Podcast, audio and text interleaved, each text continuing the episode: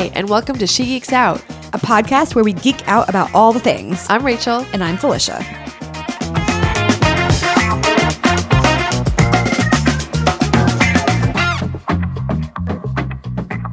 All right. I think it's happening. Hey, Rachel. Hey, Felicia. And Bari. hi, Bari. Hi. So, yes, so Bari, Bari A. Williams, head of legal at Human Interest. Um, we are so excited to have you here. You have had such an amazing journey. I'm not even going to go through all the things because we can include it in the show notes, but I would love you to just um, tell us a little bit about what your journey has been like, what you're doing these days. I know that in addition to serving at Human Interest, you're also a DEI advisor, advocate, you are an author, you're just doing all the things. Um, What does DEI stand for? Diversity and inclusion. inclusion. I always- I we'd always love to hear ask. all the things. and you But she's can, like, you're doing all the things. I was raised by a single mother who was a public school teacher, predominantly uh, in East Oakland. And my, my mother and my grandmother were both public school teachers in that area. And they chose that area because they wanted the kids to see people that look like them Mm. and that represented them. And so my mom would bring kids home for Christmas, Thanksgiving, birthdays, would buy presents. And I was like, who was that? And they're like, oh, this is so and so from sixth grade. And I was like, yeah, oh, okay. and great, fantastic. Also, those people now find me on Facebook, which is weird. It's wonderful, but it's did the whole also super weird. I don't know you. Yeah, I was like, I don't know her. One of my all-time favorite memes. but it i mean but it's it's sweet because to me it's like it, it is just more impetus to see like that my mother has had impact on other people yeah. and she's had a ton of impact on me she's had a ton of impact on my own kids but like it's literally random people who will stop me on the street or will find me on social media and say hey is your mom this person. And i'm like yeah she like she was so wonderful. She was my sixth grade teacher. I loved her. Mm-hmm. Please tell her how wonderful she was and how impactful she was. Mm-hmm. And that eh, means so much to me because I saw it. But also, like you know, I was also like a twelve year old girl who was like, "I don't like you," so it's great to see somebody say, "No, no, she was wonderful," while you were a twelve year old girl and you didn't like her. It's like, like, well, let me tell you what happens at home when she yells at me because I didn't clean up my room. right. It was like she told me I didn't wash that dish well. and but she but she she is wonderful. Like literally she came over here on Friday and last Friday in like a hazmat suit and Mhm. a whole like mask and thing and like rang the doorbell and ran and dropped off food. Oh. But like that's what I mean that's what grandmas do, I guess. I don't in in pandemics. I don't know. Well, it's great that, that you both live close to each other still. That Yeah, she's like that. 10 minutes away, which is wonderful. And where are you based, Bari? So I was born, raised, and still live in Oakland, California. Nice. Wow. And it has changed just a little bit, probably. A little, Just a smidge. you Yeah. know. It's crazy. What part of, have you noticed with Oakland? Because I, it's Oh, it's yeah. it's so huge, and there's just there's a lot, and there's all the the gentrification and sprawl. That, yeah, that has been um, the most interesting part for me, I think, is um, uh, even so when my parents were married, uh, we still had we lived we still lived in East Oakland, but we lived in a really nice house in East Oakland. It was like six bedrooms, four bathrooms. We had a sauna and steam room and a pool and blah blah blah. Mm, And mhm, sounds nice. does And then- nice. I was like, mm, cool. right. it sounds it sounds good. And then my parents got divorced, and we and me and my mom, like my mom, when they got divorced, she was like, "I'm fine leaving with nothing," and we lived in a two bedroom apartment. And it was just the East two of you. And it was the two of you. hmm and which was quite different. And how how old were you when that happened? Um, when my parents got divorced, I think I was three. So I don't ever Okay. actually remember them living together. Mhm. But um I definitely noticed the distinction between going back and forth. And it, it's hard to describe what feels like a home, but I would say like the ambiance and what people do there is what feels more like a home than having a larger place to be, if that makes sense. Totally. And so I always felt like my home was wherever my mother was. And I s- still feel like that. So, like, I don't feel like my own house is a home because, like, no one is cooking. Um, but, but yeah, we try. Um, but it was just very different. And seeing Oakland now is, and what's also interesting is my husband is also from Oakland too. And we met in the eighth grade. And his concept of Oakland is pretty much the same as mine. And it's just so interesting to see like the old Sears building was like gonna be the Uber building, and now it's not. And now it's co-working and it's other things, and, and, and that's all fine. And and we don't begrudge people moving in and, and building the economy. But the larger issue is like, are you hiring people who are in and of that community to work Yes. in that right. economy? And you're not. What you're doing is you're just pushing them further out. That's right. and that's my issue is is you know i i I- am I- I- literally in and of this community and a product of it from the public schools. And then i went to a private high school and then i went to cal. And I, like i've never left. And my thing is like I, that that is what i care about the most is like being here and making sure other people can build here and that isn't what i see I a million percent agree with you. Felicia has heard me rant about in Boston with Roxbury. It's the same. Like we Yep. can see that happening as well, and you know, any major city you can see that. So I guess the question is, um, what do you think are some ways? Because I think you know what we see is we see a lot of companies wanting to try to address the issue and have a more diverse team and and think about ways but you know they always talk about the pipeline problem which is not it's not a thing. And um so so the question is is how do you get them to re reimagine what their workforce looks like in Yeah. a real way? I I think uh, first off, you need to come to Jesus because uh, love it I'm just saying, like it, it, it isn't a pipeline problem because if people and I I've said this on not just this podcast but many other podcasts and every talk I've ever given. If you really care about hiring diverse talent, why are people not going to Alabama A&T? Mhm. why are people not going to North Carolina A&T? The A&T literally stands for agriculture and tech. what are you doing? Why are we here? Mhm. My husband, he is a lovely person. I'm sensing a butt. You're right. But um we're just from different socioeconomic worlds. And that's okay.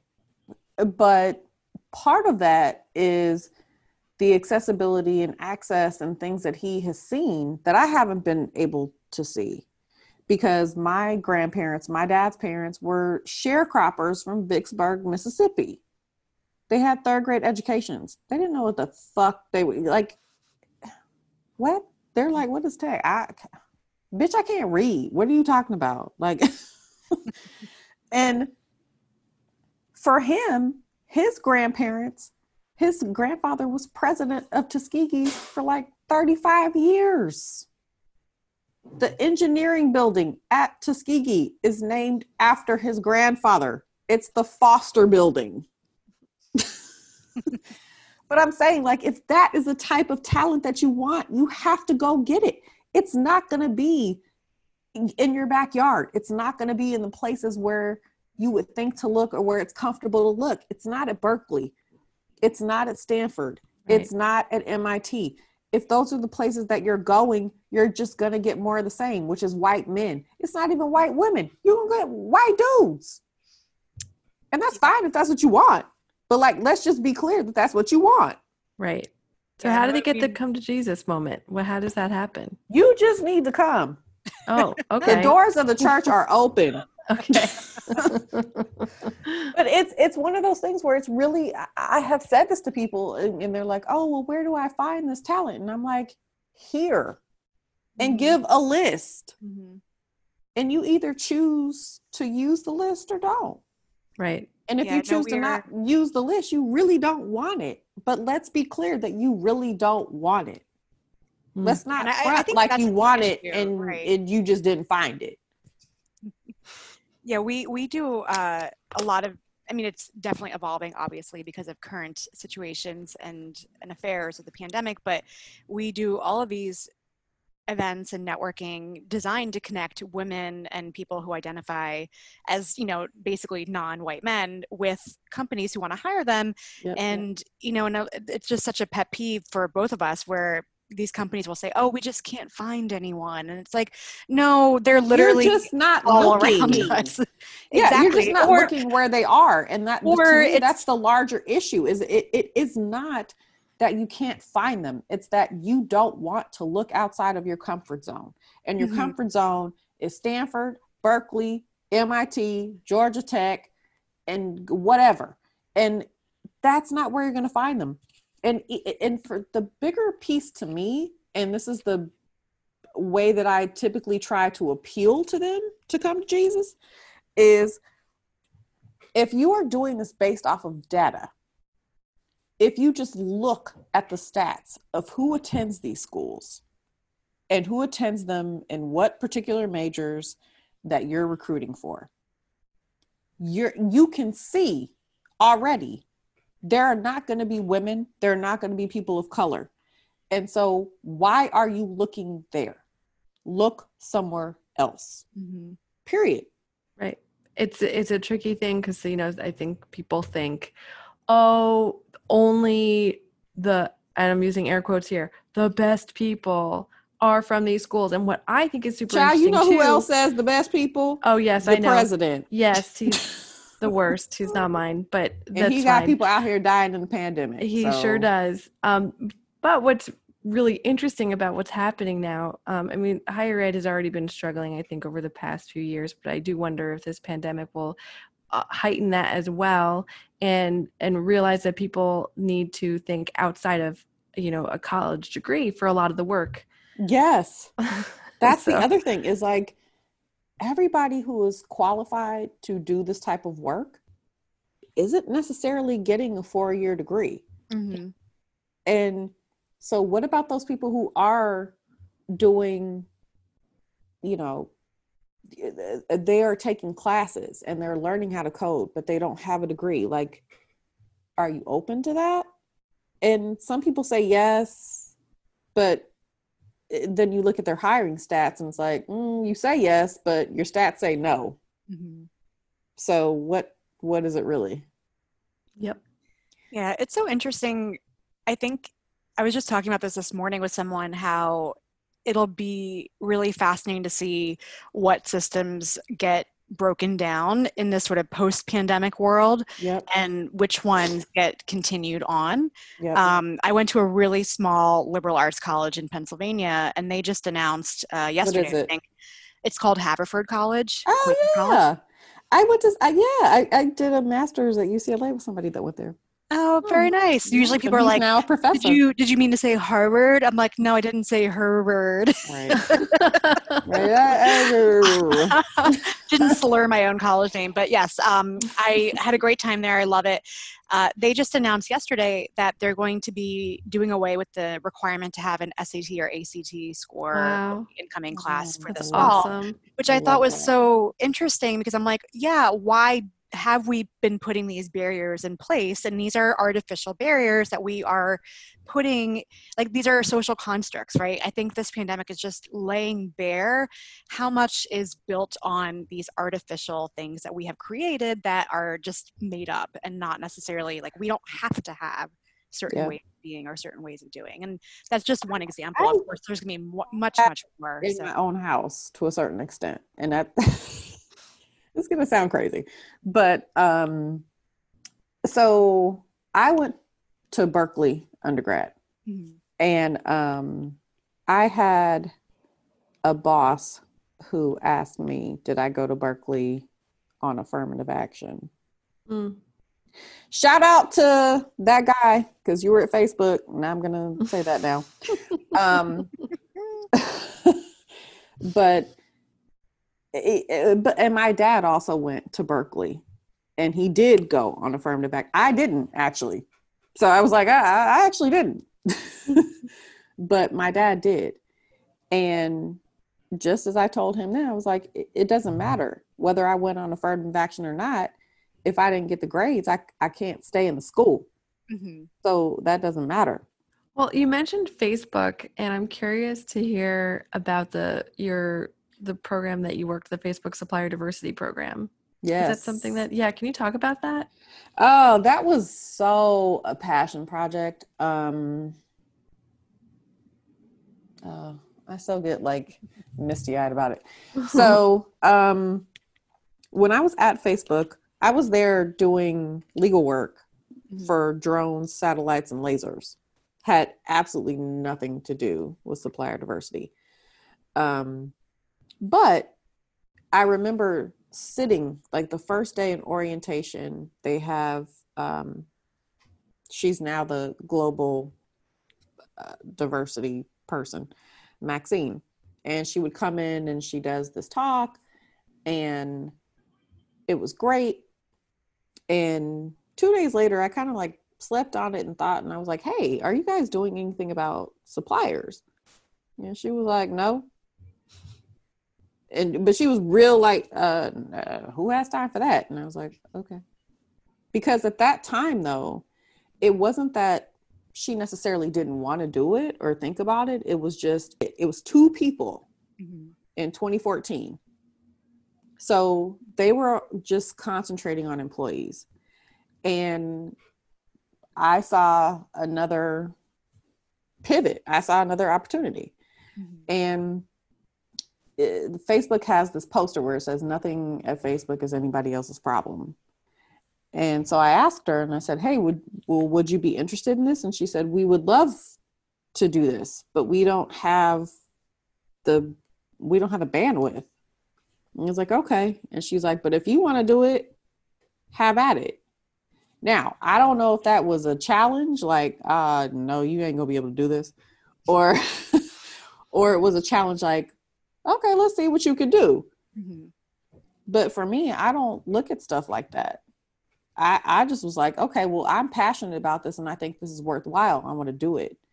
And I did it for two years. Can you explain what for the listeners, like what the Supplier Diversity Program? Yes. So supplier diversity is the idea that you can't hire everybody that wants to work for you, and also not everybody wants to work for you. They want to have their own companies and they want to build their own business and they want you to be a customer. And so that's how I looked at it. Um, and that was built off of the back of the fact that my dad had his own business and my father in law had his own business. And so I'm looking at this from the standpoint of like, these are two black people who had their own businesses that were supplied supplied uh, with customers from large corporations. And so it's like okay well how do you facilitate that and make that something that is a larger initiative? And the other piece which was hugely important to me was okay well how do you also combat gentrification and the fact that you are buying up real estate in East Palo Alto and Menlo Park where black and brown people live and you're displacing them because they can't live here any longer because you're rising the rents. And that to me was very important. So I spent two years working on that initiative, um, went through every supplier that Facebook had and marked them. Are you a woman? Are you a person of color? Are you LGBTQ? Are you a veteran? Are you differently abled? Oh, you don't fit none of those? Okay. Then you get put in this bucket. And like, then how can we go about having RFPs for people who fit in these buckets? Right. Like that to me is what I cared about. And it, and it was like, okay, let's go low hanging fruit first, right? Like swag, marketing, HR, mm-hmm. whatever. But how can we do that? Because that's what's important. And the best feeling I've, I've I've had, I feel like I've ever had professionally was we did um the first like black employee day at Facebook and everything was catered by black people. Mm. The photo booth, the wine was from Brown. the the food, everything, the DJ, everything was like black, black, black, black, black. so great. Because it's Black Employee Day. So great. And I just was like, this is, and that was a moment where I felt like, okay, if I'm ready to leave, I can leave. Yeah. wow. And I left two months later. Wow. You're like my, my work here is done. Yeah, I was like, okay. mic drop moment. Yeah, it's Well- like I I launched the program. We hired three people to work in the program. And so I and also that was a very validating moment for me to be like I still was doing my whole day job as a lawyer and then was still doing the work of three people that you ended up hiring for this program. Oh, so I did the work of four people. Okay, cool. when did Done. you leave? When did you leave Facebook? Um it- around it was around New Year's. Oh, recent. It was New Year's. No, no, no, not recent. Oh. New Year's 2007. So Oh no, that's not recent. no, well, yeah, because in between Facebook and Human Interest, you've been at I was a StubHub. StubHub, um, you were at All Turtles, and you've, we've had some other steps along the way. So I was chatting with this guy this morning. He works for a really large bank, and they were talking about we were talking about supplier diversity and how the challenging aspect of it, um, with regard specifically to LGBTQ.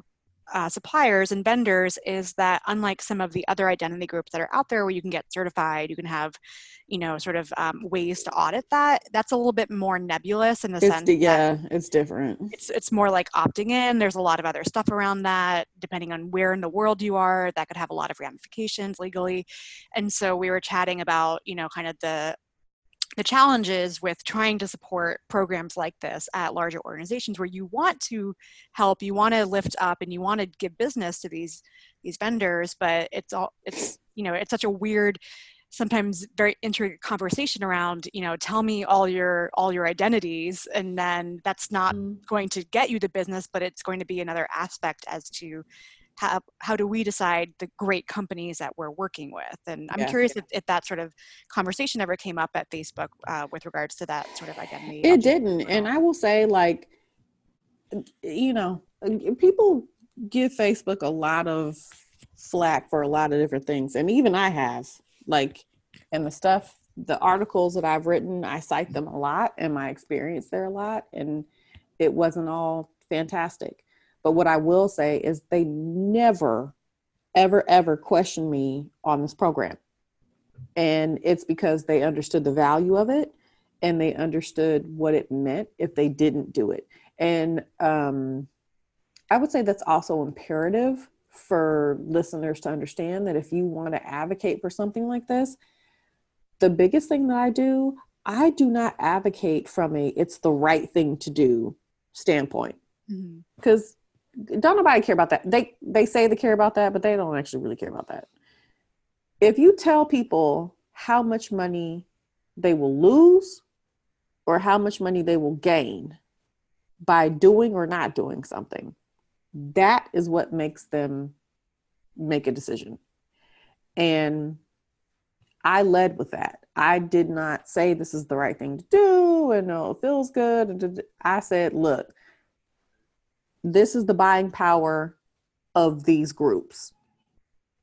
This is how much money these groups spend on the platform in terms of ads. If you don't want to cater to them, d- then don't. But if you don't, this is how much money you will lose. Mm. And it literally took, I was in that room for 15 minutes. and they were like, here, here's money. Go do stuff. That's the other thing is like people need to understand and not take us for granted. And by us, I mean women, people of color, LGBTQ, veterans, differently able folks, people who are intersectional. Oh, y'all got even more power. Like, don't let people tell you different. I'm curious with regards to intersectionality, and you know, you you touched on a lot of different things um, up to this point, but uh, in your experience at all the different organizations that you've been at, have you seen that companies are having these conversations thinking with that intersectional lens, or is it still more like, no, oh, we want to support women, meaning white women, or we want None of them. Yeah, I, I can say definitively none of them. and I don't mean that to say that they're not trying, Mhm. but I, and I think maybe it just may be a different strategy in the sense that it could be something where they're taking one thing at a time. And that's a strategy. right, Some people try to do, you know, black people, women, LGBTQ. You try to do it all at the same time and it may not work. And I think for a lot of people, they're just trying one thing at a time. However, huge asterisks, the bigger issue is like the people who I see are doing that and they're doing one thing at a time, they're doing white women Right. at a time. right. And like diversity is not white women. Like it, it just isn't. Mhm. And I went to oh, now it's almost two years ago. I went to a, the Fortune Brainstorm Tech Conference, and I remember, I think it was the CEO of, oh man, what's the restaurant company? Is it Open Door, Open Table, something? But she stood up and she was like, "This is my take on diversity in the last year," and it was all about white women Mm. And she got up there and she did her whole spiel for 15 minutes. And when she was done they were like does anybody have any questions? And i was like so i got up and i was like this is all about white women. I don't see anything reflected in my experience in here. I don't see anything reflected about lgbtq people's experience in here. I don't see anything about people who are differently abled in here. Like nothing. This hmm. is white women so like if that's how you're defining diversity like let's be clear that that's how you're defining it. But like don't get up here and say oh diversity is great and it's working because uh that don't look like nothing i know about So I'm curious, what advice would you give to companies who are trying to figure this stuff out, especially ones that maybe aren't resourced to do so, or maybe they're, you know, they've just gotten VC funding and now they're like, oh, we can hire all these people, but we have all this pressure. Like, what what advice would you be give? honest i would just say the first thing that you need to do is be honest and it's not even that you need to be honest with the public but be honest internally because a lot of people are just they're just not honest internally like you say that you're focusing on these things and you're actually not and you just need to come to jesus with that like yeah, I said we're focusing on black people, but mm, we're not. We're really focusing on white women. Okay, say that. But that's the thing is like if people understand what you're focusing on and if you have a strategy, that's fine. Work the strategy. But you also have to be very cognizant and clear that the strategy is okay, we're focusing on white women first, then we're moving to black people, then we're moving to Latinx people, they're moving to LGBT, whatever it is. Mhm. But you have to be honest about that. And people just, for whatever reason, they can't be. Mm. And I get that maybe there's an element of shame there because you don't want to feel like you're leaving people out. What about I- what what about for people who are like we want to do the work, but we need to convince people, like they're they're like we're yeah. How do you how do you move people? Because some you know there's the Data. numbers, but yeah, It's data. I, I will always and forever say it's going to be a data based argument. You're not going to move people based off of how they feel emotionally. I, I, and I know that people want to believe that that is a factor, and it may be. I, I, I'm just saying, for me, in my entire 40 years of living on this earth dealing with white people, that has not been a factor. Well, you know what's so funny? I I was blown away by a comment that somebody made that was talking in this in the same space, and he was saying like the hard thing about the data is if companies were so moved by data, then they would already be doing it. Yes the- and no. I say I, I say yes and no to that. And the reason why is to me, at least what I found, the very easy pushback on stuff with that is like you make every other decision based on data, so here's data on this. Right, right, right. No, And no, that has I- worked totally. for me. I, I don't know like the person that you're referring to, maybe that hasn't worked for that person. Right.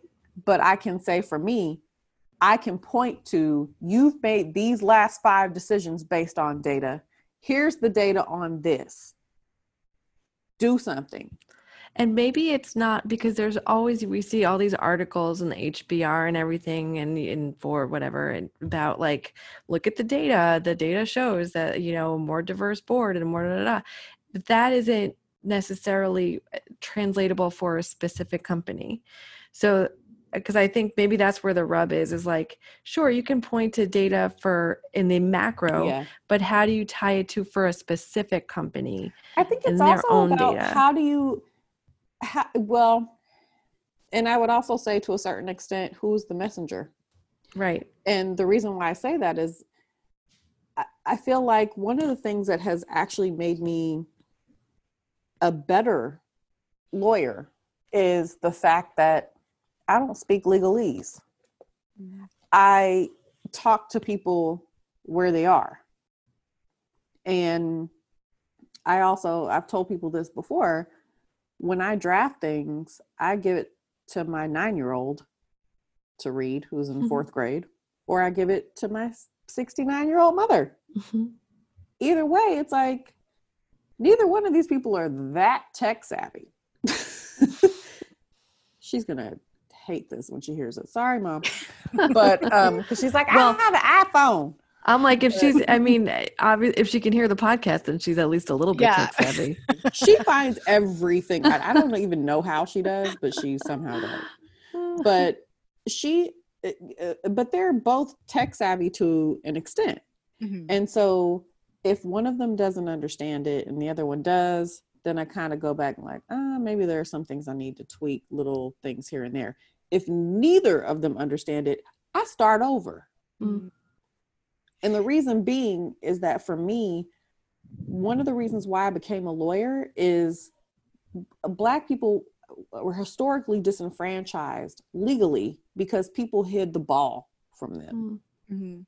And so my goal as an attorney is to not hide the ball from anybody.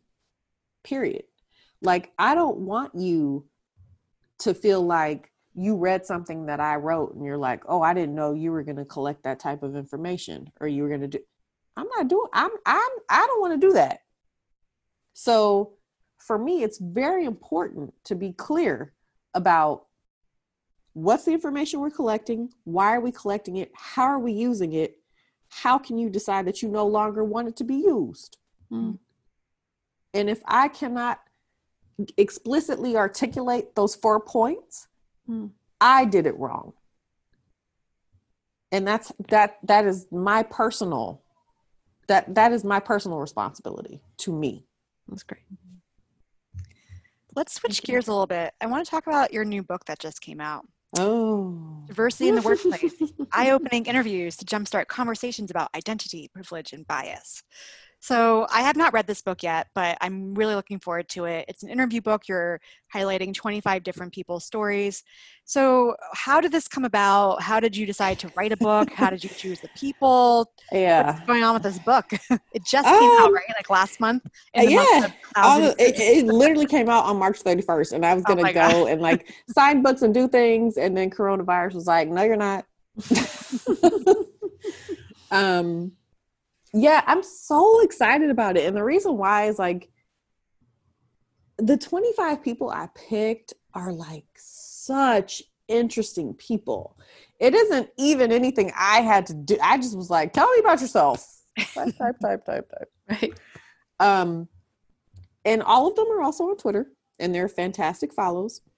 Um, but yeah, they are just fascinating. Like, and so it's segmented into five different categories. Um, one is gender, one is race, uh, one is age and ability, one is uh, religion and culture, and the other is LGBTQ.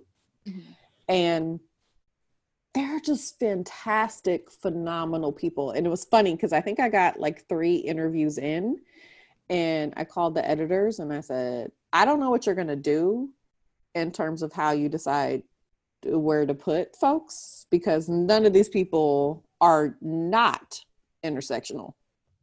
Mhm. Like, I don't, I, where are you going to put them? Right. It's kind of ironic, right? We talk about intersectionality and they're like, Yeah. we just bucket everybody. Bucket every- yeah. I- so I had, I think it, what was interesting, there ended up being out of the 25 interviews, and I even did some extra. I ended up doing 28 just in case.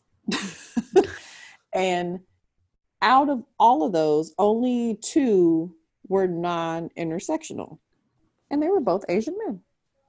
Oh, interesting. Yeah. But um their stories are still incredibly captivating like both of those asian men one his parents were um christian korean missionaries in russia and then he moved to the us and moved to north carolina and then he was like fully indoctrinated in black culture. And and yeah and like it's i was like, Like, where do we even begin here? yeah like where do we go here? Because he's like i love jesus but also like where are the ribs?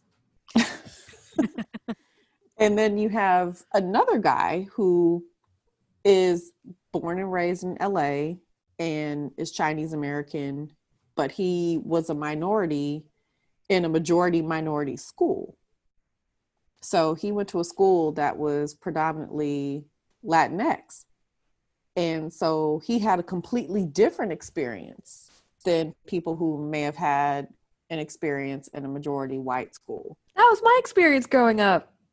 That was me. That's great. Well, I wouldn't change it for anything. Then you'll Okay. like Edwin's story. Probably. I'm excited to read it myself. But yeah, it it was super interesting. Like I I I picked the people because I thought that they all had very interesting personal stories to share. um one of my favorites and she is like a huge twitter follow but it, it's charlotte clymer and charlotte is trans Mhm. and lesbian and was a veteran and, and is christian and from texas and i was like girl you got everything Yeah, Charlotte is a fascinating person to follow on Twitter. I she mean, that's actually that's how I found you. I don't even know how I initially came across you, but I just started following you, and then I was like, oh, this like you know got got stuff to say, and then reached out and was like, let's get you on a podcast. But Yeah. it's so interesting. Is is that how you found most of the people, or were there people that you knew No, already? there are people that I already knew. Um, and like there are two black women who are I don't even remember which category the editor ended up putting each of them in, but they're Christian black women and they both work in the spirits industry. Mm. Okay. And their stories were about you know dealing with the fact that people are like how are you Christian but you're in the spirits industry and then there was another one her whole her whole bent was like how are you christian and a black woman so it, it's interesting. It's kind of the same but different. Um, and it, yeah, so some of them I already knew, some of them I had worked with previously, some of them I have been friends with a long time. Some I found on Twitter. Rabia, who, oh, uh, Chaudry. Yes. Oh, another. Her story was fantastic. I like I had been following her on Twitter, and then I just randomly was like, "Hey, would you be willing to do this?" And she was like, "Yep." And I was like, "Oh." but her story, fantastic. Like she had, she tells this whole story about how, um, because she does immigration, and she was willing. She had she'd written this brief, which a judge was like totally open to and wanted to accept and then the couple she was doing it for was like, eh, can somebody else come and present this? And she was like, what? And they were like, well, y- you have the whole hijab thing. Like, we just don't really want that. Hmm. Like, we think that that might make him not. And I was like, oh, Mm. And she was like, Yeah, people do that to me all the time. Like, they don't want me to show up in court for them. They don't want me to openly represent them because I wear a hijab. And I was like, Oh. And the reason why I was even interested in this topic is um, my parents have a had a very kind of Romeo and Juliet thing going. Um, my dad is my his parents were sharecroppers from Mississippi. They had third grade educations, like they were barely literate. And my mom's parents, and my dad is dark skinned. So let me just make that clear. and my mom, she's fair skinned, and her parents have master's degrees. And my grandfather was like, don't marry him. Now, turns out he was right. Different reasons, though. my dad is many things. Uh, faithful is not one of them. So, oh boy, yeah. So he was like, uh, "Girl, mine too." yeah, right. yeah. Cheers. Yeah. This is water. This is water, but still like early in the day. I know this is water, but still. Um, but yeah, he was like, "Don't do that." And she was like, No, I'm going to do it. And he was like, mm, You're going to be sorry. And she was.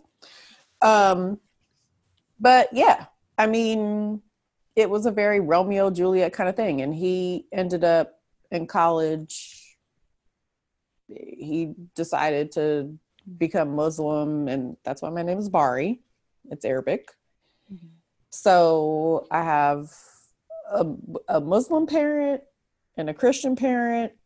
I went to Catholic high school, but it was like I, I think it's important for people to see that there's more than one flavor of life, whether that's, you know, being a certain religion or race or gender or ability. And to me, the ability part was really the thing that was most interesting, at least for me. I love that. Um, so we just have one more question for you, which is one of our favorite questions that we love to ask, which is what are you currently geeking out about that has nothing to do with pandemics. work or pandemics? Definitely no, not pandemic related, unless it's something that's helping you cope. hmm. I will. Oh, I think I'm geeking out about. Honestly, it sounds terrible, but like I really enjoyed Tiger King. I know I should not have enjoyed it as much as I did, but it was hilarious and like not always in a good way.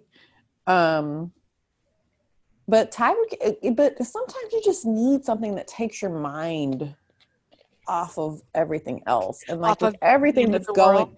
yes, everything that's going on right now, like Tiger King, that meant with that that woman who got her arm bitten off at the park and he threw on an EMS bomber jacket before he called 911. I was like, okay.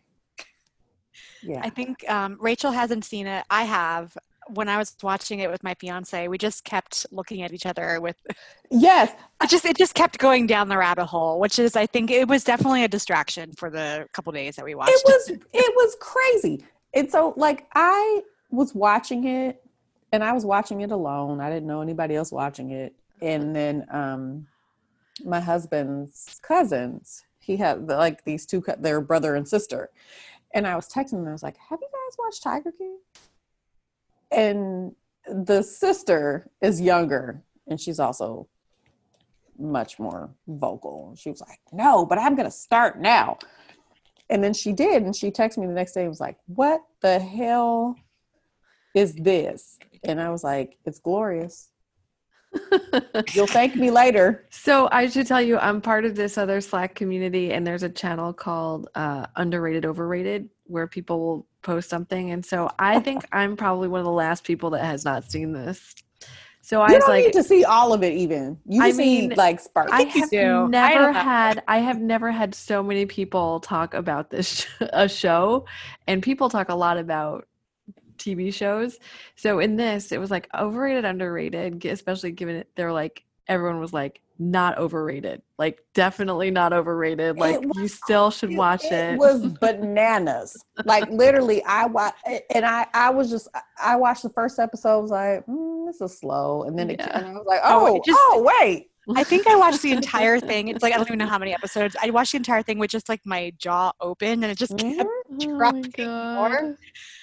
It's not there. There's a lot of terrible people in it. It doesn't get into. There's no, literally, the, the funny thing I saw is like somebody wrote an, an article about it, and they said there's no protagonist, and I was like, yes, Mm, that that's exactly it. There literally is, there's no one to root for.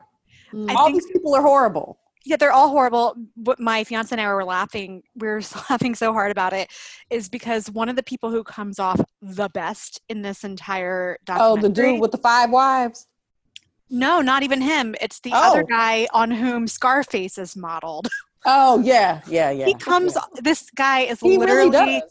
the in-person like inspiration for Scarface, and he comes off as so normal Mhm. and chill and he's like literally the creation of this insane movie with you know Yeah. Al Pacino or whatever. And that should tell you all you need to know, Rachel, because these people are crazy and this person seems normal.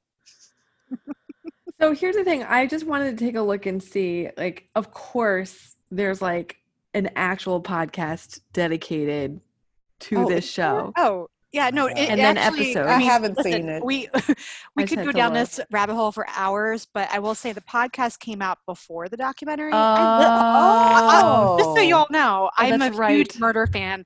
I listened to the podcast. I was in a really heavy period of travel last year and earlier this year, and I listened. I downloaded this podcast. I listened to it. Did not think it was that interesting, And then you but I mean, I definitely was like familiar with the with the story. Saw that it was a documentary. Saw people started freaking out about it, and I was like, I know the story. Started watching it. Was like, yap yap, and still was massively blown away that is because hilarious. did not even scratch the surface. Well, definitely a, a, a, a valuable, valid effort to be geeking out about. 100%. um, thank you so much, Bari. This has been very enlightening and interesting, and, uh, and Yeah, we went all over the place. It's That been was all over fun. the place in the best of ways. So appreciate you taking the time to podcast with us, and thank you so much. Thank you. Ooh. Thanks to all our listeners for spending some time geeking out with us. If you enjoyed listening, please rate and review us on iTunes. Every review helps. And don't forget to subscribe so you don't miss the next interview and tell all your friends. New episodes drop every Tuesday. Check us out at She Geeks Out on all the things. And in case you're wondering what those things are, they are Twitter, Insta, FB, otherwise known as Facebook, LinkedIn, and our website, of course. Bye, Rachel. Bye, Felicia.